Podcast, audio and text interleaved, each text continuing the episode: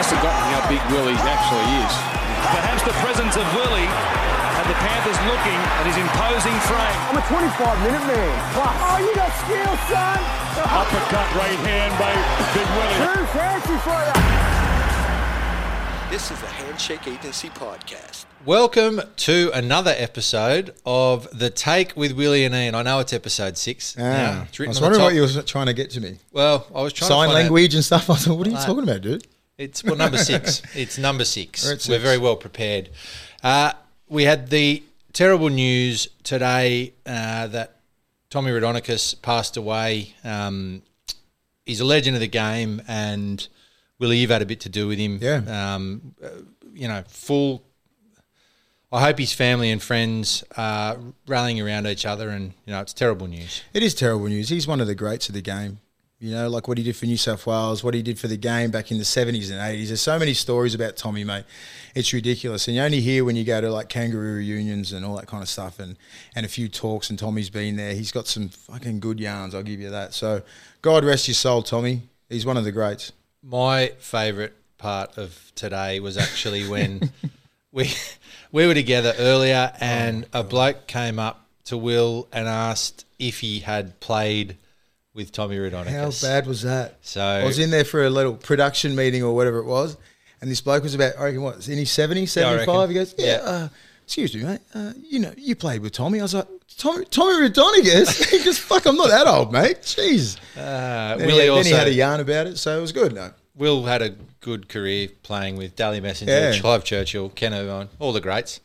Uh, the other bit of news today that has come out, I don't actually know if it's been confirmed or not yet, but it looks, I mean, when there's smoke, there's fire. But Jake Friend has apparently announced his immediate retirement for rugby league. Um, obviously suffered a pretty nasty concussion again a couple of weeks ago, and has obviously been tossing up his future and that sort of thing. So it appears as if he has given the game away, Will. I think that's um, it's it's scary. I remember I remember watching that last game he played. I'm not sure it was round was it round one or two? Yeah, one of them. Uh, and I, I watched that incident and I went, he's done.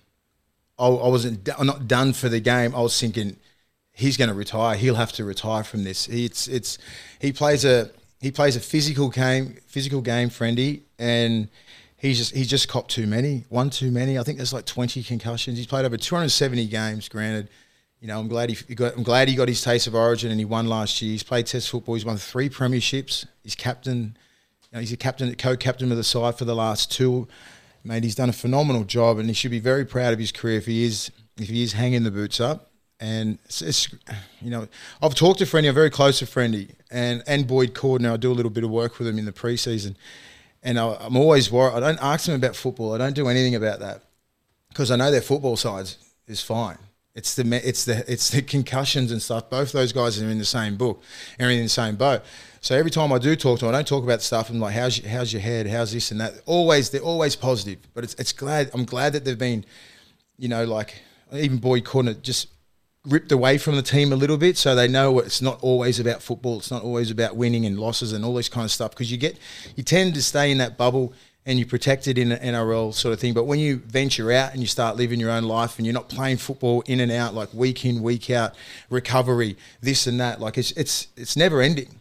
But once you step back from that, which these two blokes have, like, you know, they're about, you know, they're nearly, I think Friendy's maybe thirty-one this year. I think Boyd might be twenty-eight, twenty-nine. They've six they've had a they've had terrific careers. Maybe they're probably thinking, you know, you know, life after football more. Um, you know, is is football worth it? My health, my mental health, my brain, everything like that. They get the chance to step back. Credit to the Roosters for putting them in that position, because some clubs probably wouldn't do that. They've been th- on the forefront of that. So respect to Friendy, and nothing but love for you, mate. And hopefully, um, he enjoys retirement. There's, there is more to football. That's that's my main point. There's more to football. You know, like they've they've done a lot of the lot more than a lot of the guys in the game. He can step away from the game, achieving everything. So. Looking at the thing, it's I don't know. It's it's not it's it coincidence, but the fact that the Roosters, they're two co-captains in in Cordner and, and Friend, are the two people at the moment. Boyd Cordner's obviously sitting out for the first twelve rounds or whatever it is, and, and, and Jake Friend's potentially now going to give the game away. The Roosters must now be seen as the benchmark of how to handle concussions. My issue is that Boyd Cordner and Jake Friend, you've just said yourself that they've achieved everything in the game. So they're in a position now. Jake Friend, you know, he's got a couple of businesses. He's, he's in with Dave Martin from Courtyard. They've got a, a cafe. He's got a Friendy's you know, plumbing. He's got yeah. He's got he's, he's got going well. He's going well outside of football. Boyd Cordner, I think, has got interests outside of the game. My concern is, what about the blokes that don't have that? What about the blokes that are at the start or the middle of the career? And they're starting to get repeated head knocks. And there are a few around. You think about Ryan Madison, for example. Ryan yeah. Madison, when he was at the Roosters, had a, uh, you know, four or five weeks off. Then he went to the Tigers. I think he got through that all right. But then he's last year he had weeks off with concussion. He had a bad knockout. And now again this year. Mm. So Ryan Madison's in the middle of his career. Yeah, and he's about twenty-five. Is that right? Like yeah. He's, he's under twenty-five. Yeah, that's a good point. And I, and I do worry about that because those blo- those blokes are fine. The Roosters are going to look about, look after him for life, and I think they're set life after football. But other side of the coin is, you know, James McManus. Perfect yeah. example. Jimmy, I played with Jimmy for three years in Newcastle. Early retirement from head knocks. Yeah. You know, like, and there wasn't that much of a hoorah about it and everything like that. It wasn't, no one was kicking up a stink, and he was sort of left, you know, and he's bitter against the Knights. Mm. He's he, he's going to court and stuff like that against the Knights about they should have known, should have been more due diligence done or something like that. I'm not really, don't, don't, don't quote me on any of that, but like he's, he's, he's really against what's ha- what happened to him. So he's on the other side. There's other players that have been retired from head knocks, and it, it's, it's a shame. I, I'm not sure really what the game can do about that. You know, the, the R L P A, they try and reach out. The N R L try and reach out. I think it's more the R L P A. The N R L doesn't care, really. Um, yeah, you have a look at, just say, a little example, Bronson Xerri. See, I think you did an interview the other the other week with Danny Weidler, and they go, he's a young kid, twenty years old, suspended for four years. You got to worry about the mental health and everything of our young kids. Have you heard from the N R L? No. Why aren't people reaching out? Like, Friendy and Boyd will get all the help they all the help they need. They'll be fine. It's this is a whole different conversation with all these other kids that aren't aren't as successful as the Boyd Cordners and Jake Friends.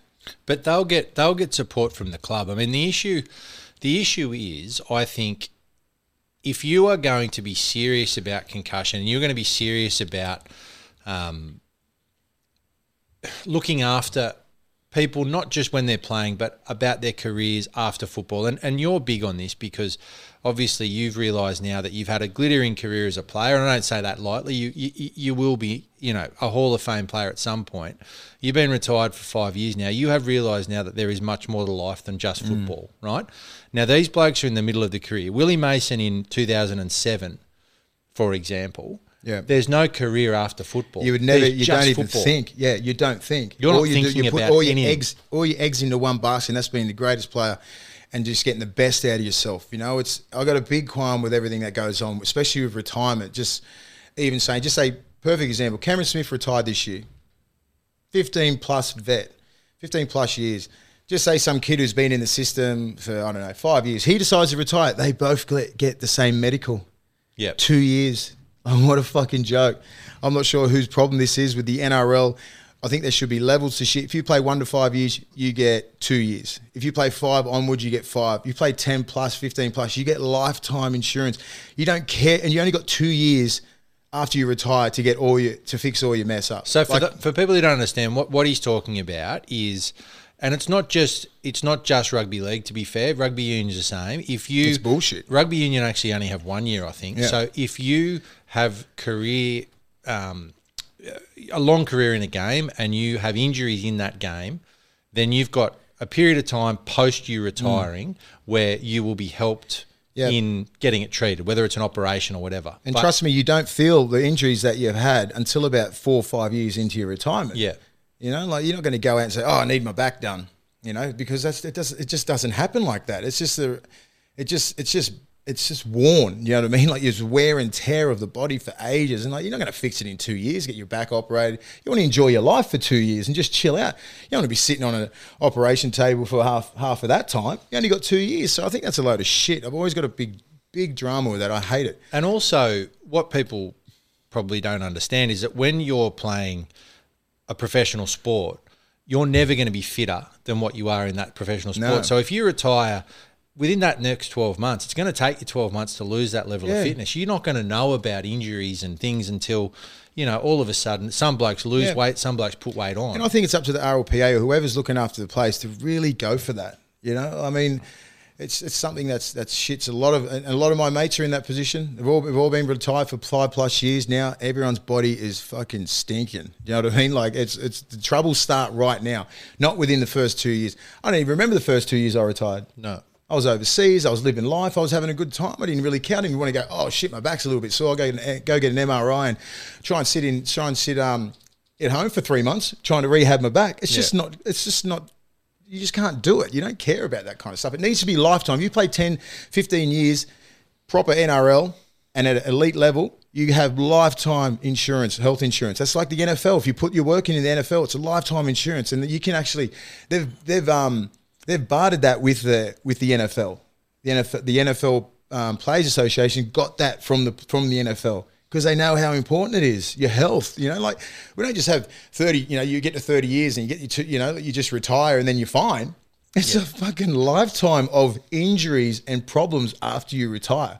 You, anyone who's played the game for fifteen plus years or ten plus years, you know what I'm talking about. Any sport, basketball, N F L, you know, rugby union, cricket, anything. You're not you're not in good nick. Badminton's all right. Probably wrist injuries. you probably, but and that's the other thing as well. I, like my opinion on this is that the N F L had that class action a few years ago, and it cost the N F L. I mean, the N F L's got more Billions. money than anyone, but they they they had to pay out, right? I think it was eight billion dollars. A lot of what I'm seeing now with the N R, with the N R L. It just looks to me like it's window dressing to try and stop people from suing long term. So it's not about fixing problems. It's about going, well, if there's enough stuff that we do and we're proactive about it, well, then we can't get sued. And yeah, that's wrong. That's all they do. Because ultimately, if you do care about the players, players, I'll tell you now, players don't care about themselves. They will play and they will play and players they'll put play. themselves, as you've always said, once – you get a situation where all that seems to matter is potential litigation, you've missed the fucking point in the first place. Mm. Well, that's what they're all about, the N R L, just stopping those those lawsuits and everything. They've been, they, they act like they're being proactive to the game because they are stopping that kind of stuff. You know more than me about that kind of stuff, but they're not as proactive as they as they should be with the with the players. They don't really care about the players, trust me, especially the retired players. They care about the players right now. That's about it. If you retire, you're just used, man. And the more the players, the current players, and they get that in their head, and the game just uses you. Use the game as much as they use you. Yeah, you know what I mean. Like it's you're a commodity. All you are, you you know, you sell tickets, you play good football, and that's about it. Don't get caught up in your feelings when they say you're fucking done. I've always had that. I've always had that mindset. Even when I was like in my twenties, when I was at the dogs, I'm like, man, this game doesn't. They don't. It doesn't really care for me because I always talk to retired old players. They're like, man, get as much as you can out of the game because the game don't give a fuck about you. It's not loyal. They don't give a shit. You're expendable. All these sort of words. I'm like, oh, yeah, I get it. It's a business. Yeah. That's why my feelings weren't hurt when I was moving from other clubs and stuff like that because I looked at myself as a business. I didn't care about loyalty and stuff like that. Once I seen through the bullshit when I was at the Dogs, I'm like, people were trying to screw each other over to get me here, there. And I'm like, oh, wow, this is this is actually a load of shit. So I, I, I was peeped onto the game real young. Perfect so I didn't, example. Didn't, didn't really, so my transition into... into retirement was nothing but fun. I perfect, embraced it. I didn't perfect care to- example of that is Adam Reynolds, isn't it? Like you yeah. think about, it's a bloke who's a local junior who t- took them to their first premiership yeah. in six hundred fifty years, and he wants two years, and they go, "No, we're going to give you one." Like they're, perfect they're, example. It's great segue, by the way. Thank you. Yeah. It's it's one of those things I reckon. Looking at it realistically, loyalty in the game is one thing, but you can't talk about being loyal to players and lo- and players. And I understand from a from a fan's perspective that they want there to be the same love from the player to the club as what they have. But what they have to understand is that they don't love their employer, right? Yeah. If you work at McDonald's or you work, you know, as a tradie or you work as a whatever it is, what doesn't matter what your career is, you don't love your employer to a point where you, you'll just cop any shit from them no. regardless. So yeah. it's different when you're an employee, and that's what people are when you play professional sport. Yeah, and and and, and Reynolds is at the other end now. I mean, he's, what is he, thirty-one years old? He's yeah. done everything for that club. He's done nothing but be a, a proper, proper student of the game, a great kid, never been in trouble, anything like that. He's he's a leader of the club. He's a captain of the club. He's a father. He's all these great things. Where's the where's the grey area where like you, you want to flick him? For what? You don't have the next Jonathan Thurston in your in your ranks. No. You know, all he's looking for is a two-year deal. And they're trying to hedge their bets going, no one's going to pay seven fifty for Adam Reynolds for three years. Bullshit. Someone will. Bullshit. They'll pay more for that kid because he's a tried and tested first grader, N R L premiership winner, state of origin player, been on the cusp of representing football, but there have been some halves as Cooper Cronk been in front of him for the he's pretty much the peak of his career. Cooper Cronk was there. D C E's there now. You got Keary. But he could easily fit into an Australian side. Good halves are very hard to come along now. Have a look at our game. We can't fucking produce any halves. Have a look at some of the halves for the, for the N R L teams. I wouldn't feed them. Yeah. They're so bad. They are awful. I'm not even going to name them because I don't embarrass you. It's pathetic some of these guys running around the N R L.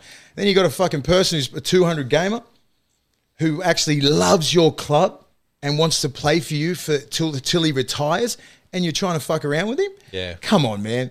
Like, how much more does he need to do? Mm. Like he's like he's gone through a couple of injuries. He's he's rehabbed himself. He's got fit. He's done everything. He's the key to that side. He's the heart and soul of South Sydney. Yep. When Adam Reynolds goes good, South Sydney goes good. I've I've always been hard on him a couple of times because I know how much he means to the team. I know how much halves means to the fucking team. So if he doesn't perform, they usually don't perform. Yep. So he's a he's a he's their spiritual leader. I can tell. I watch him. I see him on social media. They love him. He's beloved in that club. If they lose him, that could be the downward spiral that they don't want and yeah. they don't need. Another two years, man. You know how hard it is to like to to have that to nurture a young halfback and come through the ranks and love that club like a like an Adam Reynolds does. Very rare. Mm. You do not get that. Keep it. You got another two years. Like, just give him his money. He will get close to a million dollars because there is no halfback out there, and there's no coming uh, up and coming halfback. Probably other than Sam Walker, but he's not tried and tested yet. Played one fucking game. Yeah, you know, talk to him. He played two hundred games, won a grand final, couple of origins. Then you got and you got a first grader there, man. He loves the club. It's different. He didn't come from anywhere else. He threw the ranks at Redfern. Mm. It's a different breed of kid. When you, I mean, that's that's, I don't know. I guess I look at clubs and I look at, they are businesses, right? And so anyone who thinks that a club's not a business is kidding themselves. One of the reasons why this comp is so lopsided is the fact that as a business, a lot of these clubs are failing, right? The front mm. office is buying blokes and, you know, I I look at some of the rosters that are going around. Awful. And the rosters are the reason that you've got blowouts. People talk about, I, I don't know. How do you feel about depth? I feel like there's enough good players around. I think that what pl- clubs are doing is they're buying the wrong people in the wrong positions. The Bulldogs struggle. What do they do? They go out and buy wingers. Mm. They buy Nick Kotrick and Addo Carr. Like, that's not your problem. Yeah. If I mean, like, look at the club. Look at the teams that were the, the players that were on offer last year. You know, David Fifita was off. Was off. Uh, Big Tino was off. Like, if you had the eye for talent and you knew what was going on, if you're the recruitment officer for most of these Sydney teams, I'm not sure if they actually pursued it, but I would pursue a lot harder than the Titans did. Give the kid a million dollars because I know he's going to make it up.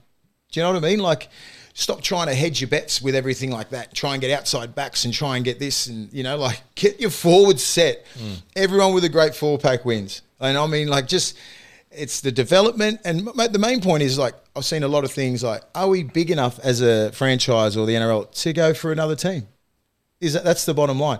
Are we big enough to expand? Do we have enough depth?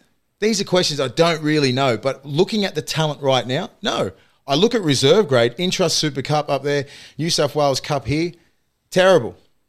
Absolutely terrible. I can go back and fucking play like that shit. I reckon also... Don't just- quote me on that. No, you don't call me out, some of you dudes. Well, do you know what? Carmichael Hunt's still playing. He's four hundred years old. You know, he's still playing reserve grade and doing quite well, and he's putting his hand up for the Broncos. But, look, I think if you look at... We're not developing kids, the man. Cow- the Cowboys are a perfect example. You talk about Adam Reynolds and you talk about development. Now, they've got Jake Clifford, who's going to the Knights next year. Jake Clifford can't make the start side. They've got Ben Hampton... And I'm not saying Ben Hampton's not a good footballer because he is a good footballer. But he's played wing last year, fullback. He was bought as a centre from Melbourne. He's played everywhere. So you've now got – don't tell me that the Cowboys aren't going to make a play for Adam Reynolds when they've got a utility player playing at seven. Yeah, one hundred percent. Like you, that's what they're that's what that's what they're going for. Yeah, and they know the Cowboys will. And there's other halves out there that's just other teams out there that want a quality half like that. There's not that many teams with great halfbacks. No, look at the Titans. Titans are probably one halfback off winning the comp. Yeah, they can't win the comp with the, t- the two that they got there now. Mm. one hundred percent. But you throw Adam Reynolds in there, great game controller, you know, great kicking game, good defender, good ball player, great leader. Then you go, all right, you might tip him next year. Um, but like, you don't don't be stupid enough. Don't test his arm. You know, don't don't don't put him in that position. He'll go, one hundred percent. He'll go. You know, he's at the back end of his career. If you he just wants to, well, if they offer him a one year deal at just say six hundred, six fifty, which is a deal, or he gets a three year deal at North Queensland for a mill a year. Come on, man. What would you say? What else? What, what else has he got to prove at the club? And they put him in a position where he has to go. And what do you got? What have you got in your ranks? You've got no one. I reckon. You know, I just think the game, the game's development problems. I listen to Gus a lot, and he's he's got his um his feet on the ground there. You know, he's he's he knows what's going on with development. And he's the, we don't develop enough juniors. I mean, in the right positions, we're not developing halfbacks. We're not developing hookers or five eights. I still have a look at the game. How have a look? Have a look at our halves for the Australian team. We can't even fucking pick it. I still reckon if you look at a jigsaw puzzle, you can't get the jigsaw puzzle to finish unless the pieces go in the right spot. I look at some of the recruitment decisions that are getting made and it's a joke because yeah. you've got plenty of good players, but there are certain pieces of that jigsaw that just don't fit. And I think that you can blame coaches, you can blame, but there's a lot of effort that needs to be put into recruitment. Yeah, we've got some questions from um, Facebook, have we? Come easy. Oh, mate, one other thing before we go on to doing the games. Um, yeah. There's a lot of questions. Um, I can't read. Toronto Toronto High. uh, it's difficult reading and doing things. I'm not good at doing two things at once. One thing you wanted to talk about, Will, was Manase Fainu, who came out, did an interview. Um, he's obviously up on some pretty significant charges and, and going through a tough time. Um, does an interview trying to, I guess, I don't know, explain how he's trying to better himself as a person. Yeah. Um, ends up on the back page of the paper basically saying that he's yeah. addicted to prescription drugs. Yeah, well, that's so. The Telegraph for you, isn't it? How bad is that? Like I I'm, I know little Manase Fainu. He's a good kid. He's, he's up on some pretty dangerous, um, pretty serious charges. But it doesn't take, you know, it doesn't take away from the fact that he, he went there with open, with an open heart and tried to tell the Telegraph, thinking that, you know, it's probably going to be a good story. I mean, read the fine print; it's a good story. Yeah. But man, people just read headlines: drug addiction, depression. Come on, man! And you wonder why players don't really want to come out with this mental health shit. Buzz should know better than that, man. But I fucking understand because the Telegraph just sell that shit. Yeah, you know, it sells. It's a back page of Sunday Telegraph. It's a big fucking paper. It's over a million copies sold. But like, you know, like he was, his feelings were hurt because it's like, dude, I went out there, I, I try and, you know, reach out there and do the right thing and try and send a message to young kids, young footballers, everything like that. And I come across like this. Uh, it's just terrible. And I'm, I'm glad like the, the N R L fraternity, like, um, you know, Brandon Smith come out and stuck up for him saying, you know, pretty much what I, the words that I echoed then. You know, that's why players don't really want to do interviews about mental health and about, you know, uh, addiction and all that sort of shit because you get fucking pissed on. Yeah. And it's and it's terrible. He's a young, he's a good young kid. He's still got a massive future. He just needs to stay on the on the straight and narrow path and he'll have a big future in the game. He's just going through some some dumb shit, you know, some shit that he went through. Oh, it's, you know, it's hard to, it's hard to like just watch and just and, and, and look at like fucking interviews like that. It's like, far out. Why would you do that to a young kid? Yeah, it's not He's great. Bearing his soul to you and you just and you treat him like that. It's dog shit. Mate, just one quick question before we move on, which I think is a good question. What would be a happy deal for both the Rabbitohs and Adam Reynolds? I reckon two, two years. Two-year deal. Two-year deal. Give him, two, give him two years. Give him next year, the year after. He probably He's going to be thirty-three at that stage. Sign. Maybe he doesn't want to play on after that. Maybe he wins a, he wins a, uh, a premiership in the next two years and just rides off into the sunset. That's from Shane. You don't, you don't want to lose that kid. Good on you, Shane. Thanks for watching, yeah, mate. All right. So round five, and let me tell you, round five is I don't ever remember a round of football where there are so many red-hot favourites and so many sides that look like massive outsiders.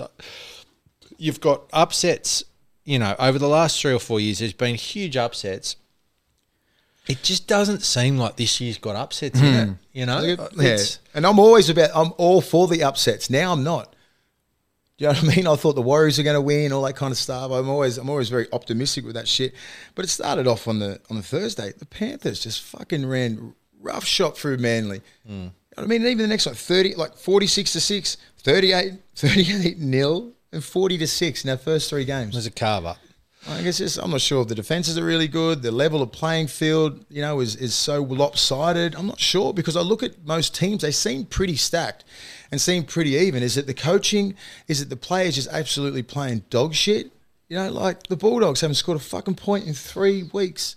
I think that's a record since like since the game turned professional. I don't think any team has started the year off in three games and not scored a point. So, fact well check. done. I, is, don't fact check me, please. Wasn't Trent Barrett the attack coach at Penrith? Yeah. They're just learning stuff off him now. They stole his playbook. There's some problems. I mean, look, there's some problems at the Bulldogs. All right, the first game of the round is the Rabbitohs versus the Broncos. The only thing that might help the Broncos here is the fact that Cody Walker's out. Is um, he out, Walks? Yeah, he had. He took well, he took the early guilty. Oh, okay. So, um, was that for that push? No. Yeah, for the little... The little uh, scuffle. Yeah. Wow, we're flanning. Like, I, people don't understand. Like, I watched that little fuck. I'm not sure if he got suspended for that. I'm not sure, but when like Flanagan had him on the ground while he had, while Flanagan had the ball, and I watched it because like, obviously they don't show, show all that shit. I watched the whole thing in fucking rewind and slow motion. You know, I watch games, and I was like, yeah, Cody Walker had every fucking right to get up there, and I would have. Oh, jeez, like he had elbows in his face. He was like rolling around with him. It was like like Cody Walker was trying his best to get up, and that little dude was kept holding him down. And he, he's a frust- he gets frustrated, Cody. You know what I mean? Like I was thinking, I knew as soon as I watched that tail, I was like, he's going to get up and fucking throw hands. Mm. He's lucky he didn't. And um, wow, I can't believe he got suspended for that shit. Was that the fr- that was a Friday night game? I was that full of piss. I was on the S C G coaching my little bloke uh, and his team. I know you were sending me some videos. It was well great done coaching, to, mate. Yeah, well, we great role model. You know, I oh, know. They shouldn't have let me in the ground, honestly. But uh, I've got my working with children certificate, so it's fine. So, yeah, look, I think, um, I don't know, the Broncos. The Bronx were sad. I, I look at the Broncos now and I think for two years I've been saying they're a good young side, blah, blah, blah. They're not a good young side because they can't win. Yeah. So they just don't. They've just lost it. I mean, they they – They they played twenty minutes against – that was a, one of the lowest games I've, I've seen for a while, Bulldogs and Broncos. And the last twenty minutes, that it opened up and they scored four tries. Then yeah. I think they got a little bit carried away and then got a real, real check against the Storm. Apparently Walker got suspended for an elbow to no, the well, back of the well, head. Who gives so, a shit? Um, yeah. I was going to say something about that anyway. What else? You should have, you should have fast forwarded to that. uh, the Warriors playing the Sea Eagles. Manly, what's going on with Manly? I don't know. D C E's got to be under some pressure. I mean, he. I know he hasn't got that much cattle with him, but they're terrible. Like Dylan Walker, like how, what a fall from grace. You know what I mean? Didn't he play for Australia and New South Wales yeah. in twenty fourteen or fifteen? He he would not make my run on side in any side. Having him at fullback. At fullback, awful. He can't catch. He can't tackle. Once you get through the front line, you you score. Mm. There's no there's no resilience back there. I feel sorry for him, man. They're just in a really bad spot. I'm not sure who the worst team is, Sea Eagles or the Dogs. It was a bad look when Jake Trbojevic, and anyone who enjoys and who loves rugby league would be one hundred percent guaranteed to love Jake Trebojevic's yeah. passion for the game. He sat there and he's blowing up about the way they're playing, blokes are ignoring him. Yeah. Like, it, terrible. It's eh? hard to watch. Oh, and you know, Jakey's such a great young kid and a great leader of that club. So, like, when he talks, he holds weight. And You'd for those so. kids, no, it does usually. Yeah. Like, he holds weight in the, in the heaviest of sides. For, Australian for teams and yeah. New South Wales, people listen to Jake because he doesn't say that much. He carried the energy in Origin last and, year and he and can't even f- get it. And then for them to have that lack of respect for oh. even fucking eyes up, please. Yeah, look at him. Look at the ground and shit. He's one of your leaders, man. Take note, young manly kids. Fucking respect that guy. I'm not saying you don't respect him, but when they talk, when these senior players talk, fucking look, please. That fuck, it would be, that would lose him. Oh, if you're known he's from a, four, it's he's perception. A young kid. He's that kid, man. He's just like he's still a young kid. He's only twenty-five, twenty-six. He, he's got thrust into that leadership role and leadership in a lot of sides, representative sides. But you know, it's uh, it's sad to see. That sucked. People can cop. I can't team, cop that shit. People can cop a team losing if it looks like the players are trying. Yeah, it doesn't look like Manly are trying. If you're a Manly supporter, then I don't know. Maybe find another team. Go and hang out with some Bulldog supporters. Lotto Land. I've been to Lotto Land. They need to renovate. At least it. They scored a point. Remember when you played for the Eagles? Yeah, it was great. I actually didn't go to one game you played there. It was too far. I went to Newcastle games. Yeah. Not to, yeah, all right. So the Panthers against the Raiders. This is the game of the round. Yeah, we'll talk um, about this one. I. What do you think of the Panthers? I'm, I'm not really sold on them. I am sold on them, but like last last week's game, I don't care. It's Manly. I this, think this I one, think this good. one we're talking this about. This is test. Uh, look, anyone who thinks the Panthers are actually quite heavy favourites in this game, and I don't understand why, because that Raiders side, they've lost one game where they had literally no bench left. They have beaten every other side. Come they, out, fl- big flex last week. Doing one hundred percent to the against the Titans. What they did to the Titans, people shouldn't Man underestimate that. It was, you know, that was a really comprehensive win. So uh, I think this will be close. Yeah, I'm I'm sold on both teams. These will be top four teams. Yep. You know, the Panthers just keep getting stronger and stronger. Brian Toto, oh my goodness. Can't averaging nearly three hundred metres a game. Can't like it's, re, it's like Matty Utai two point oh in two thousand two to four. Like unstoppable. He's He is ridiculous. And um, Luai, Cleary, so many names, man, that have really jumped out from last year. You know, I, think, thinking they're actually good. For, you know, is it a is it a, a fluke the first year? Nah, it's no fluke. Kick out. Every it's a they they are the real deal. I thought losing Tarmow would be a little bit of a you know little little bit of a problem. Not big. Moses Leota comes. Spencer Leonu comes off the bench. You got Fisher Harris who steps it all up a gear. Fucking um, Capewell kick out. Isaiah Yeo probably one of the best best locks in the game. You know, they're so well balanced. They all they all complement each other. They pass the ball around. That's that's the difference between the really good packs and the simple packs. You know, like the, the packs like the Bulldogs and the the Eagles, apart from Djupojevich, they know how to pass the ball to each other. Yeah. The Dogs, they know, you know, they, they'd rather run into a brick wall. I'll tell you who I love, Will, now. I've it, and last year I thought he was a good footballer. Jerome Luai, the way he brings energy, I've said it a couple of times now, I don't reckon I've seen a bloke so happy and excited to play football. He just he looks like he's a energy kid bunny out there. Oh, they all they're all about the same age. About five or six of them come up in the same ranks. They love each they love each other. They're all they're complimentary of, of of each other. They tackle for each other. They work for each other. You know, it'll show that last you know a couple of weeks ago when Kickow made that big play. Like mm. They do shit that you know a great team does. Yep. They play for each other. That's what a team does. Mm. You know, they do these little things. So. Yeah, this will be a good game, man. It'll be. I'll tell you what it is, Will. There's because there's probably only five. There's five decent sides in the comp, as far as I'm concerned. Yeah. That's what the first. So when one of those top five sides play each other, it's a good game. When yeah. one of the middle ranking sides play each other, it's generally a shit game of footy, but it's close, so that's good. Mm. It's just those blowout games. One of the other games that's going to be. I think close. This is the second. Yeah, yeah, the Titans and the Knights. So neither side's setting the world on fire. The Knights have got. Some injuries, but they've mm. also got Ponga coming back. I um, hope to God they didn't rush Ponga back. I'm pretty sure, like, I mean, yeah, they're, they're not that dumb to rush him back. Like, so a lot of supporters thinking, you know, it's a knee-jerk reaction trying to get trying to get Ponga back. Nah, man, he's he wanted to come back round one yeah. in his eyes. So he's been four weeks short of what he what he had his expectations on. So, you know, the, the Knights have got some improvement to do. That a really, you know, ordinary weekend. Their forward pack's still doing a good job, but you're losing Pierce. How do you replace him? You can't. You know what I mean? You got to get Ponga up there, but like they're going to have to go back to basics. Their four-pack's doing a job, but they need to pull the trigger and score some tries, and they've lacked that. The Look, Blake Green is a terrific player. He looked... He looked underdone, mate. He looked underdone. Early underdone and rushed back. That's what yeah. that looked like. Titans, on the other hand, great forward pack, but they, they can't win the game with, without without an attacking seven or six. Mm. Like, can we get a fucking an early ball to Fifita, or can you bring him onto the ball? He seems to be getting the ball flat-footed a lot, and they're just trying to rely on him, bringing him in, and jumping him, taking him under so he can attack the ruck the other way. Like going against the grain. players, I mean, teams, they game plan for that sort of shit. Mm. You know, he's the hardest bloke to tackle when he got the ball, like he did against the Broncos, at the line, change your direction, spot that, spot that three-man up, spot the little bloke up. Like, but no one's bringing him onto the ball. So what's he supposed to do? Get early ball and just, he's not fucking Superman. Yeah, he can do that sometimes when there's a, like people just well come up the four man, which is usually one of the best defenders, the right four in the side, which is usually your, particularly your back rower. He's going to help his halfback and solve the problem, especially when it's early ball.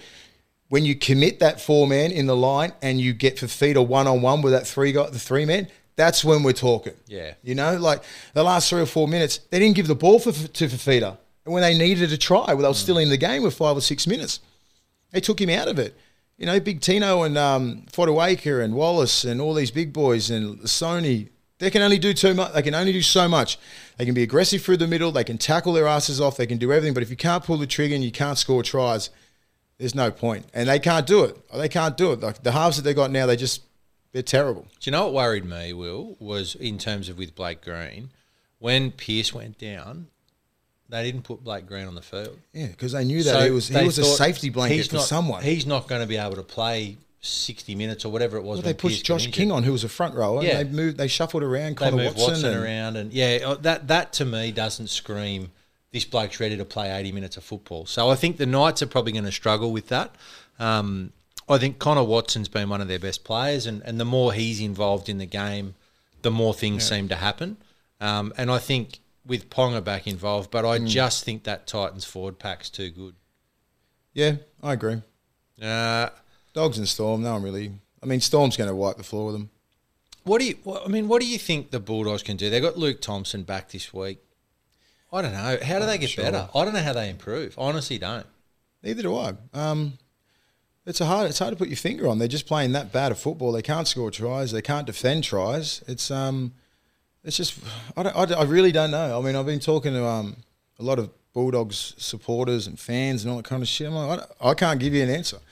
You know, I mean, uh, apparently they're training well and everything they're doing at training is just not happening on the field. Training the house down. Yeah, I mean, you can do everything at training, but it's just not translating onto the field. So, you know, Baz has got his hands full, man. Like trying to get that, what, whatever you see on, tra- on on the training paddock is not translating onto um.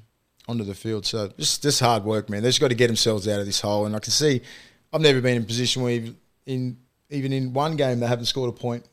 I don't think I've ever been in a game where we got beat nil. Don't fact check me because it's probably a couple of times. But you played two hundred ninety games. I not that many times, man. Definitely not three. One. No, one. I don't think so. Um, yeah, but I, I've never been in that position, so I just don't know. What do you do? Just you run the ball harder. But sometimes when you're in a position like that, you seem to get selfish and worry about your stats. I didn't. I was never a stat player or anything like that, but I know it's fucking embedded in some of these young kids trying to get one hundred metres, trying to get all these sort of stats that make them look good for the coaches. Oh, I got over one hundred metres, it was good. No one cares, man. You know, like they stat, they stat chase at the end of games and they and they don't pass the ball. So why, why? Perfect example. Why run into the middle of three blocks when you can just, okay, I get the ball, I can pass a little bit wide to my back row and he runs it the smaller half. Quick play the ball. But no, tuck it under, no confidence, you want to get your metres. Mm. That's what a lot of their forwards do.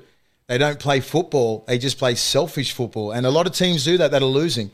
They just worry about themselves instead of like thinking the bigger picture. It's a team game, I can't get better without my other players, trying to make other players better. You know what I mean? Like, the, and the half just sits there. He's just on. He's just getting beat down, Flanagan. So what if if you're in a side and they haven't scored points? Who who get, who starts getting blamed? Like are they blaming halves. the halves? Oh mate, it's it's it's the spine. The forwards can only do so much. As I said, sometimes the forwards get a little bit selfish because they just get in that one track mind. I'll go. I'll get us out of here. I'll get us out of here. When it's it's harder to play football, but the halves have to have to like they they have to they have to do something. Mm. You know, like it's just. It's like he has no options, Flanagan. The back rows, is, and then the back rows seem to creep into the ball because they want the ball because they're not getting the ball and they feel uh, helpless out there. So everyone seems to cram into the ball instead of playing when you play expansive football. Hold your post, hold your positions, and let the forwards do their job and the halves do that. You see everyone just cramping in, trying to get the ball, trying to help. It's a wrong mentality. Still hold, still hold a game plan to some to some extent. Mm. You know, so that's that's probably the only sort of tip I can get because I've been in sides like, you know, when you when you're down on confidence and shit like that, it's just it's hard to get out of. But it's, it sucks, man.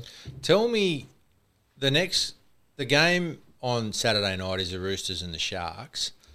Tell me why you think the Sharks aren't re-signing Josh Morris, because he has got, I'm not going to say an average roster, because there's some good footballers. Mm. He's winning games without Sean Johnson. He's yeah. dropped Andrew Fifita, who is a proven match winner, mm. and he's winning footy games. So what is it about John Morris that the Sharks won't back? I'm not sure. I honestly don't. Obviously, he doesn't get along. You can't get along with everyone as a coach, and he's only young. Like, Johnny Morris is my age. I think he's only forty years old, so I'm not sure what he's really done wrong. Is that young? It's pretty young. Young for a coach. It's fucking young for a coach. Not in real life. Like, comparing to Wayne Bennett, who's seventy, you know? Yeah. A bit different, but um, he, I don't. If, if I was if I was a coach, I'd be like, yep, yeah, pretty not a bad roster. Always fighting for an eights position. They got in the finals last year. They still got, what are they, two and two this year? Yeah. You know, it's not an awful record compared to like guys like Maguire and all these other blokes, Barrett and all, you know, Manly. They've got a better rosters than um, to, for the Sharks sometimes. So I would re-sign him. I wouldn't just go, you're done, John Morris. They play a decent decent brand of football. He's got him going. He hasn't, like, it doesn't seem to me that the coaches, that the players don't like him. And he's cheap too. Yeah, like, you're, not getting, I don't, you're getting your value for money. Yeah. I don't know. I don't know, man. I don't know. I didn't even know that he was on the outer. Yeah, well, I mean, it's not that he's not on the outer. It feels like the Sharks are making a play for someone and they're going, well, you coach until we get someone better. It's a pretty shit attitude, I think. It is. But that sucks. And I probably he probably knew his place when he did sign, when he when he was the um, incumbent or whatever it is. I think he would have known. What about the Roosters? Sam Walker, hype, yeah. train, going berserk at the moment for the old Sam Walker. Yeah, I, I, he's he's got a big future, but I'm not anointing anointing anyone after one game. He's um he's got a big future, still got a lot to work on, but he's young. He's got so much upside. I can't say anything negative about the kid, but all I can say, I just look forward to the, to watching that kid for the next ten years and see how great he can be. Mm. You know, like that's just not. I don't like the pressure on young kids. You know, he's got enough pressure on himself and, and everything like that that comes with his name. And you know, I just think just let the kid play, let him play. Let That's him it. try and get the Roosters, you know, like get him back on top. You know, he did he did he did well last week. He's fucking eighteen, this kid. eighteen years old. Let's not anoint him as the next Joey or anything like that. Just let the kid play. Let him play out this year, let him play next year, and we'll talk about it. I don't know if anyone lives in Surrey Hills and you're currently trying to steal a car out the front. Um, you're setting off a car alarm and it's actually quite annoying. So I can't even uh, hear it. Oh, well, now I probably can. Now you Fuck will. It's you. been driving me mad for about five minutes. It's oh, it's, it's Zig's car. Ziggy Parker, someone's telling your car, go and fix it. Uh, have you got a clipper? Tigers a clip? and Cowboys, please. Tigers, I Cowboys. Don't I don't care. What, mate, honestly, Todd Payton, has he... I, like, who would want to be a fucking coach? Oh, honestly, it's the worst job in the world. People always ask me, "Well, you going to get you want to get into coaching, really?" No, because no, I like my Look life. Look at it. I actually like living my life and doing what I want to do. Like you are under the pump so much. It's, people just think you wake up and be Wayne Bennett and be Craig Bellamy. Like it doesn't happen. These guys are greats. You know what I mean? There's so much hard work. Looking at John Morris under the pump. Looking at, you know, Todd Payton and Maguire and what about Trent last year? Barrett. Like it's fucking awful. Last year and and their first year coach. Well, not first year coach. But yeah. you look at you look at Todd Payton last year. Everyone's going loving it. Look how he got the Warriors going. He's a genius. He signs his contract. Oh, he's mm. got Valentine's home and Taumaloa. That's terrible. Now the bloke doesn't have a job. It's uh, oh God, anyway. Yeah. Um, That's a Channel nine game. That game does stink. Only because it's the reliving the rivalry, whatever, Scott. Well, it's, that's the two thousand five grand final. Uh, Except heap shitter. Um, and then the Eels. I'm not sold on the Eels. Like, I'll, uh, I, I, yeah, go. I think, Saint, like, I haven't tipped them, but I think Saint George could just about win that game. I like the way the Eels are playing. They you actually do? play complementary football. They play to their strengths. You got big Reggie Campbell-Gillard. He just he runs the ball straight and hard. He tries to he loves that contact. Then you got Junior Paulo, who loves contact but with footwork, plays that block shape. Then you got Nathan Nathan Brown, who gets on the back of those blokes and can play football. You know, like he passes the ball. These kids pass the ball. You know yeah. what I mean? Their back rolls sit wide. They they pour onto the ball. You got Gutherson out the back. You got Moses. You got nah. You got that Brown kid. Like they play some good footy, man. They throw they throw a lot of footy at you, which is great. And they've got really good hands, and they um they hit the hole hard, man. They just go they go they go hard. If you don't if you don't have two or three blokes on Junior Paulo, he's he's shrugging you off and he's, he's getting so an offload. Good. He's got a silky offload. And then you got Campbell Gillard who can who can pass as well, who gets, they've got a great combination there. It's great to see front rollers and back rollers join up together, playing those block shapes, hitting the front man, playing some good football and enjoying themselves. It's a it's um it's a pleasure to watch. I'm still not sold in the Eels. So there yeah. you go. Uh, Neither am I. I tipped them not even being the eight, and I well, put the fucking Bulldogs in there. I Come put on. the Tigers in there, am I going? Apparently, though, the Tigers, for Tigers fans, they've got a much easier run after they lose their first five games or something. No, they're going to beat the Cowboys. Hey, it's Neil from The Green Room here, and if you like this podcast, then maybe you'd like other Handshake Agency shows like, I don't know, don't want to brag, but maybe The Green Room podcast. I'd say swipe up, but you're listening to this, obviously, so maybe when you're done with this episode, just swipe back to the podcast dot com dot a u and hit the Green Room tab. I'm sorry, there's no easy way to word that, but the show is much easier to listen to this than the instructions I'm giving right now, I promise. So um, thanks for your time. Uh, all right. Well, it's time for time for something. What is it?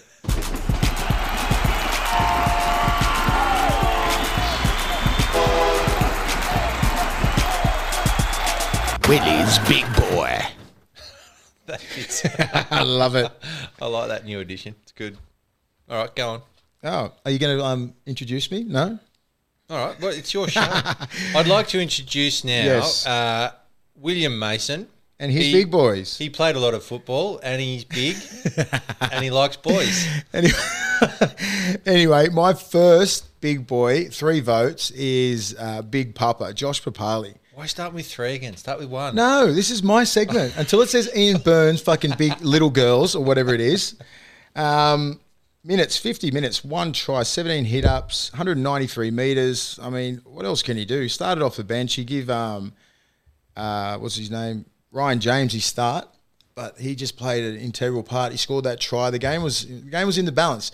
You got these young bulls like Big Tino and um, Fatawaika, um, Fifita. They were gunning, especially um, especially Big Tino. They were gunning down the middle, and he stopped it all.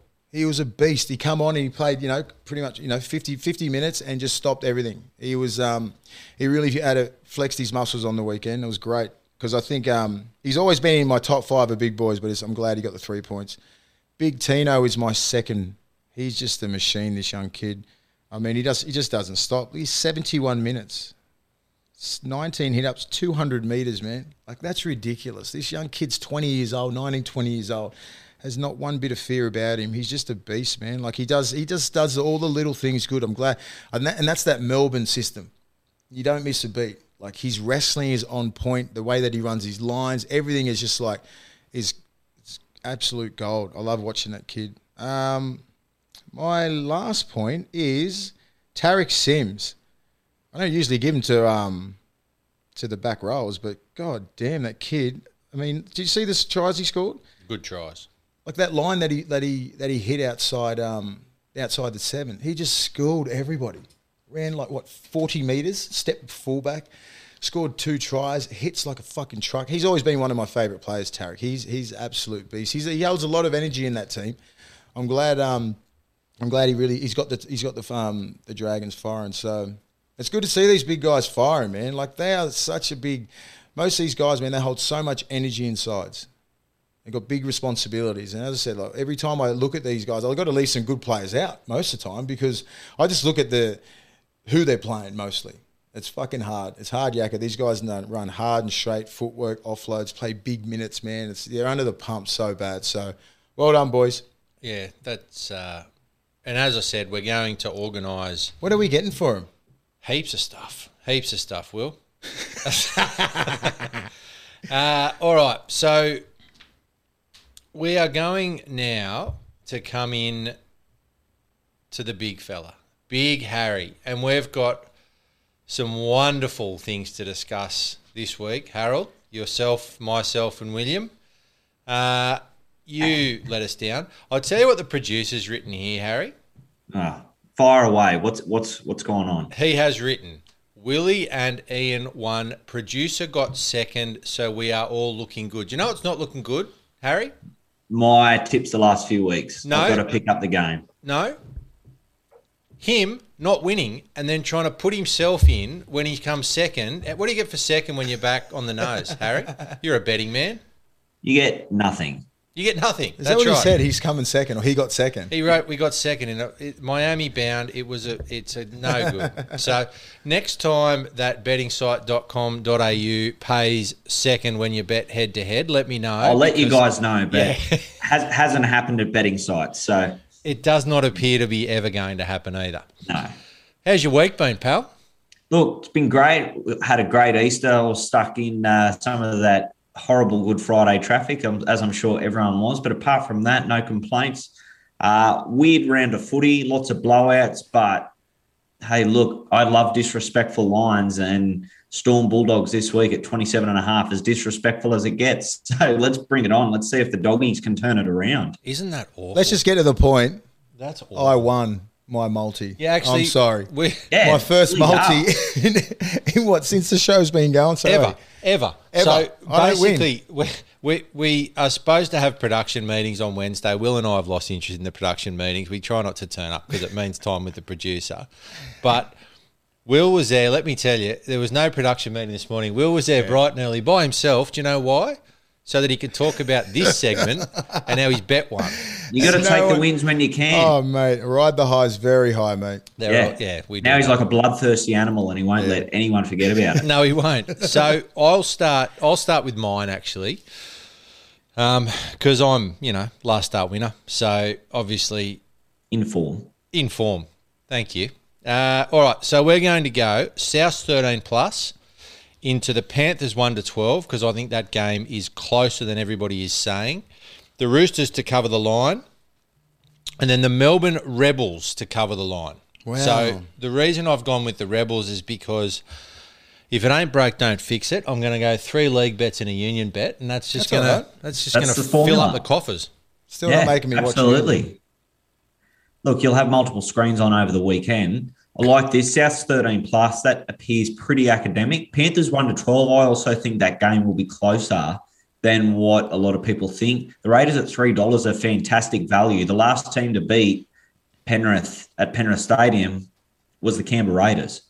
See? It was, it was on July twenty-seventh, two thousand nineteen, but they were the last team to do it. A and a game. lot of those guys were there. So they know how to win there.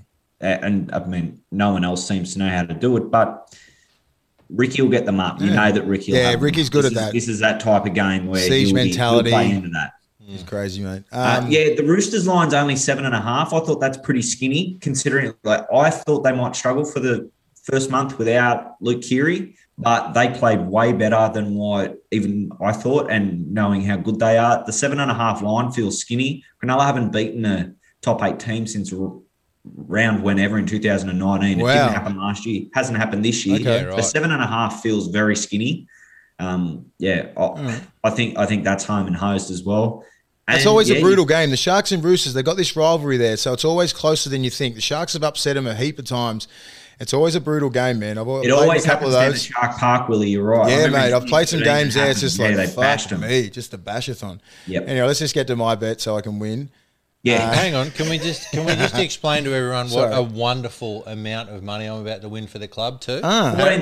fourteen dollars thirty-three at Sportsbet. That's your biggest bet. fourteen dollars with a four-leg multi. You're welcome, everybody. Look, you're looking at, well, what are we looking?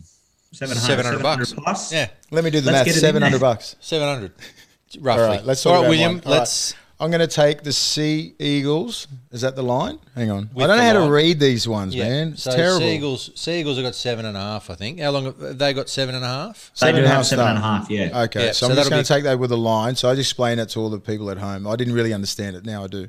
And now I've got uh, Penrith Panthers and Canberra under the total of thirty-eight and a half. And then I have Parramatta and St George over forty-two and a half. I liked legs two and three of this multi. Yeah. I'm not really Manly sold on that first one. I'm like, oh. Yeah, Manly plus seven and a half. You're backing. They've been defending terribly. Yeah, and I just, I'm just, dip, I'm dipping into that the fact that they have a bit of a rivalry there, rivalry with Manly and the Warriors, with two, back to two thousand eleven grand final. So all those, all those, um, all the teams that have played in the grand final, it's you know, it's, it's always that bitter, bitter sort of energy. Yeah, they've got to, they've got to come out. It's just got to go. Something's got to turn around. It's just like, all right, let's go now. Yeah, they can't keep stinking the joint up. That's right. But at seven dollars twenty-two, little three legger. Look, you could put another three hundred plus in, the, in your kitty, mate. All right, beautiful. That's yeah. good. Uh, the producer, he well, do you know what? He's done a heap of stuff. I'm not going to even bother reading it out, but he's done a lot of stuff. For everyone who is um, keen to lose their money, then head to social media. It'll be all up there. Um, who do you, who You're do not you even going to read through? It? No, I'm not going to read it. It's too hard. Too many teams. It's doing my head in. So let's go straight to Harry. Harry, yeah. you've already come through with the biggest win of the year so far. We'd have close to two grand in the kitty too already, wouldn't we? We're getting there. We're getting there. We, got- we're getting close. Hopefully, hopefully a few of us get some up this weekend, and we'll and we'll go well. We'll we'll go closer to three thousand. There we go. Um, yeah. So looking through mine, uh, the good folk at Sportsbet, I've gone Warriors minus seven and a half. I th- I think they'll I think they'll they'll cover that. I. Th- I like the Panthers head-to-head, but I don't think they're going to win by much. So I've just gone conservative, gone the head-to-head. I like the Titans at the minus eight and a half line. This game for the Titans just feels like a gimme. It's one of those in the schedule where it's, yep, the Knights have got eleven blokes out. We just have to win. We're at home. And the Knights, their last three visits up to Seabus Super Stadium have just been awful and leaked thirty-plus points in all those games. So I think the eight and a half, I think the Titans are specials for that. The Roosters head-to-head, they'll um, they'll win the sixteenth of their last nineteen at the S C G. And then the Tigers head-to-head, just the Cowboys have just been so dreadful. And yeah. the Cowboys, I looked it up, they've only won four games since the start of twenty seventeen in Sydney. Yeah, right. Ooh. Yeah, so that I just hurts. think, the yeah. It's yeah, hard to good. trust a team that comes ninth every year, but that stat's alarming for North Queensland. So, so with... With all of these massive blowouts, is that good for? I mean, who's that good for? Is it for? Is it good for punters or is it good for the bookies? Where, where does it sit? Bit of both. Well, it's funny. I look, twelve of the thirty-two games so far this year haven't been just thirteen plus scorelines. They've been twenty plus scorelines. Yeah, fair dinkum. So yeah, I mean, can you bet twenty plus? Is that a bet? Yeah, you, yeah, you can go into the thirties. Yeah. All right. Yeah. So, yeah, I mean. Don't give me that idea. yeah. So, before it cottons on, that's where the value is, the twenty yes, plus lines. That's. Ooh. Yeah. So, yeah. So, it's good for the punters in that aspect because you Rabbits can get some Broncos. four dollars and five dollars odds when you start getting into the twenties. Uh, for the game as a whole, I think it's horrible. But it's awful. Yeah. It's salary awful, cap man. is not yeah. working. Let's yeah. expand it. Let's get it. Let's have no salary cap. eighty-six Go back to the two thousand two salary yeah, cap. Yeah. Let's go to the Bulldogs salary cap. Yeah. That was a good salary cap, that one.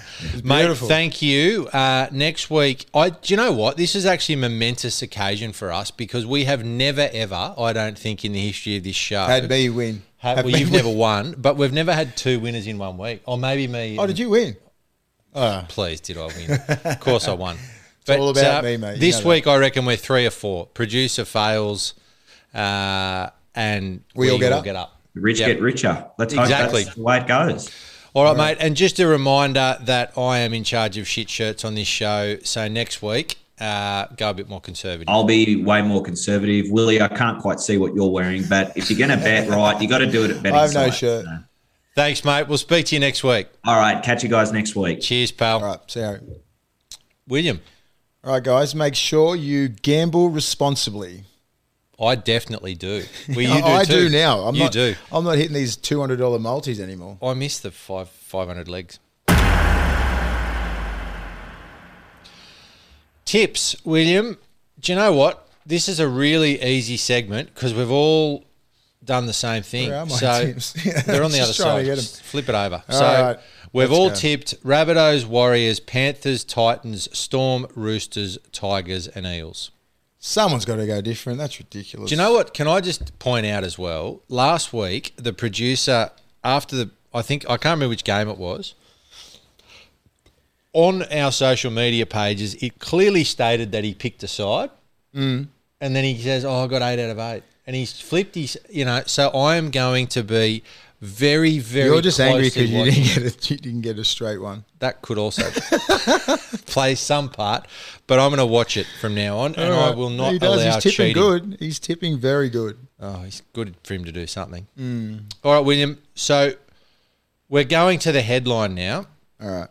Have you noticed a, there's sort of a, I don't know, I would say there's a bit of a theme that emerges what is it? with you being a pisshead uh, in the headline.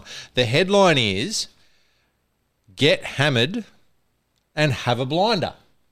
Yeah. So apparently, and I mean this is all allegedly, this is all paper yeah. talk, you and a certain someone who we won't name who has been a guest on the show a number of times last year, went out and played in the centenary test. Yeah. Came home, uh, got home at five a.m. That's good. And then played against the Raiders and you got man of the match. Yeah, that's now, true. Now, would yeah. you like to confirm or deny two things? One, did it happen? Two, was it five a.m.? Is that the only thing I've got to clarify? five a.m. And C, did you – did I just go one, two, C? I think yeah, I did. Whatever. I'm with you. The third one, did you get man of the match? Yeah, all true. I'm not sure about the five a.m. I think it was a little bit later. I think it could have been later. So I think it's Centennial Test. I mean, I live in the moment. I, I, I mean, looking back on it now, I'm like, that was my last test. So, like, I went out with a bang, so it was great. Um, one hundred years of rugby league, celebrating. Uh, I knew that we had the game the next day at two o'clock, a two o'clock Saturday Arvo game, which is fucking torture back then. And um, so we played the game, we won, and I'm like, you always got these young kids that have made their debuts and they're like, fuck, do we go out? I'm a senior player at the time. Like, Will, you want to go out? And I'm like, knew I had the game the next day. I was like, ah, oh, fuck it, all right, you know. I was thinking, well, I remember my first, my when I was, it was my first test, so guys like Gordon Tallis and all these senior players, and they took me out. I was like, oh, I've got to take these guys out. We went out. They didn't have to play till like maybe the Sunday or something like that. You know? And I was like, fucking, just got carried away. I remember walking out of some joint, I think it was like, I think it was like, at eight o'clock in the morning. Eight o'clock, I reckon. I'll say eight o'clock. Got home about nine-ish. I said, fuck, I've got to play at two o'clock. I got up at around about uh, eleven, eleven-ish. So about two or three hours sleep. Got up, shook it off, had a shower, got to the game about twelve. I would have been honking of piss. And Freddie just goes, get in the fucking ice bath. Get in the ice bath. I first played ever ice bath before a game. Um... You know, sort of the guys that played in the centenary test, we just sort of kept it, you know, low key, wasn't, you know, fucking around. But Freddie obviously knew without him, he didn't even really say anything. He just goes, get in the ice bath. And looked at it, I was like, yeah, good idea. Sat in the ice bath for about ten minutes, got up, warm up, all that sort of shit, went out, fucking killed it. Um, uh, played about thirty-two, thirty-three minutes in the first half, went off. So he bought me off in the first half to ice bath at half time. So I ice bathed at half time, got up, played second half. Yeah, played a, played a blinder, and we all did. But that was the sort of pressure that you put on yourself.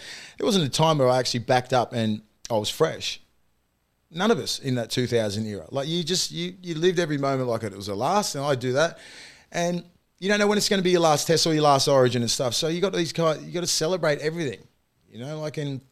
I don't regret anything because I was always one of the best players the next day, or if I had to back up a couple of days later, I'd never ever let my teammates down like that. And I knew I had that in me. I was like, I would never be that player that's going to back up and just be dog shit. And I never was. And like, um, that was just the way it was back then. Obviously, I'm not just telling people to go and, go and do that now after a test. It's the fucking worst thing. You'd be crucified. But that was the environment that we lived in, and it was fun. And that was my last test, and it was fucking ripper. Do you reckon you are the first bloke in history to be actually drinking the ice bath, just trying to rehydrate? Oh, mate, just it sitting was so in there, funny, just mate. Just sitting there, the just water. like, just sitting there going, just sipping, just sipping the ice. Like, it was, it was so refreshing. I don't think you understand. You got up my, it was a beautiful, beautiful move from Freddie to put me in that. Legs yeah. were fresh as hell. Just got up, just play your best football when you relax, not thinking, not overthinking. It's probably a perfect lesson for some of these young kids. You know, the game, it should come natural to you. You know, like the amount of work that we do during the week, you know, if you're not ready by game day, you're kidding yourself. Mate, we have been on a few trips together, and let me tell you, no one can back up the way you back up, let alone play professional yeah. rugby league. Please it do was not. A classic, mate. For those young players that are listening, do not try. I've tried to get on the drink with Will and just survive the next day, and it's ended poorly. Thank you for tuning in. For those of you who have, it has been fun for us because we're ignoring the producer and we're doing no preparation. So we're back to just talking off our heads football. Again. Uh, for all of those that would like to help us, please rate, review and subscribe. We uh, Yeah, it's a thing. Yeah, do it. And every week we say it, so just go and do subscribe, it. Subscribe, like. Subscribe, like. Thumbs up, all that kind of stuff. Is that a thing? Thumbs up? Yeah. Thumbs up us. All right. Get your thumb up us. Goodbye. Following Willie Moore. Back in the N R L is Willie Mason. I've forgotten how big Willie actually is. Perhaps the presence of Willie and the Panthers looking at his imposing frame. I'm a twenty-five minute man. Plus. Oh, you got skill, son. Uppercut right hand by Big Willie. Too fancy for you. You've been listening to The Take with Willie Mason and co-host Ian Byrne. Produced by Craig Trewick, recorded and engineered by Zig Parker of Green Room Sydney, and presented by the Handshake Media Network.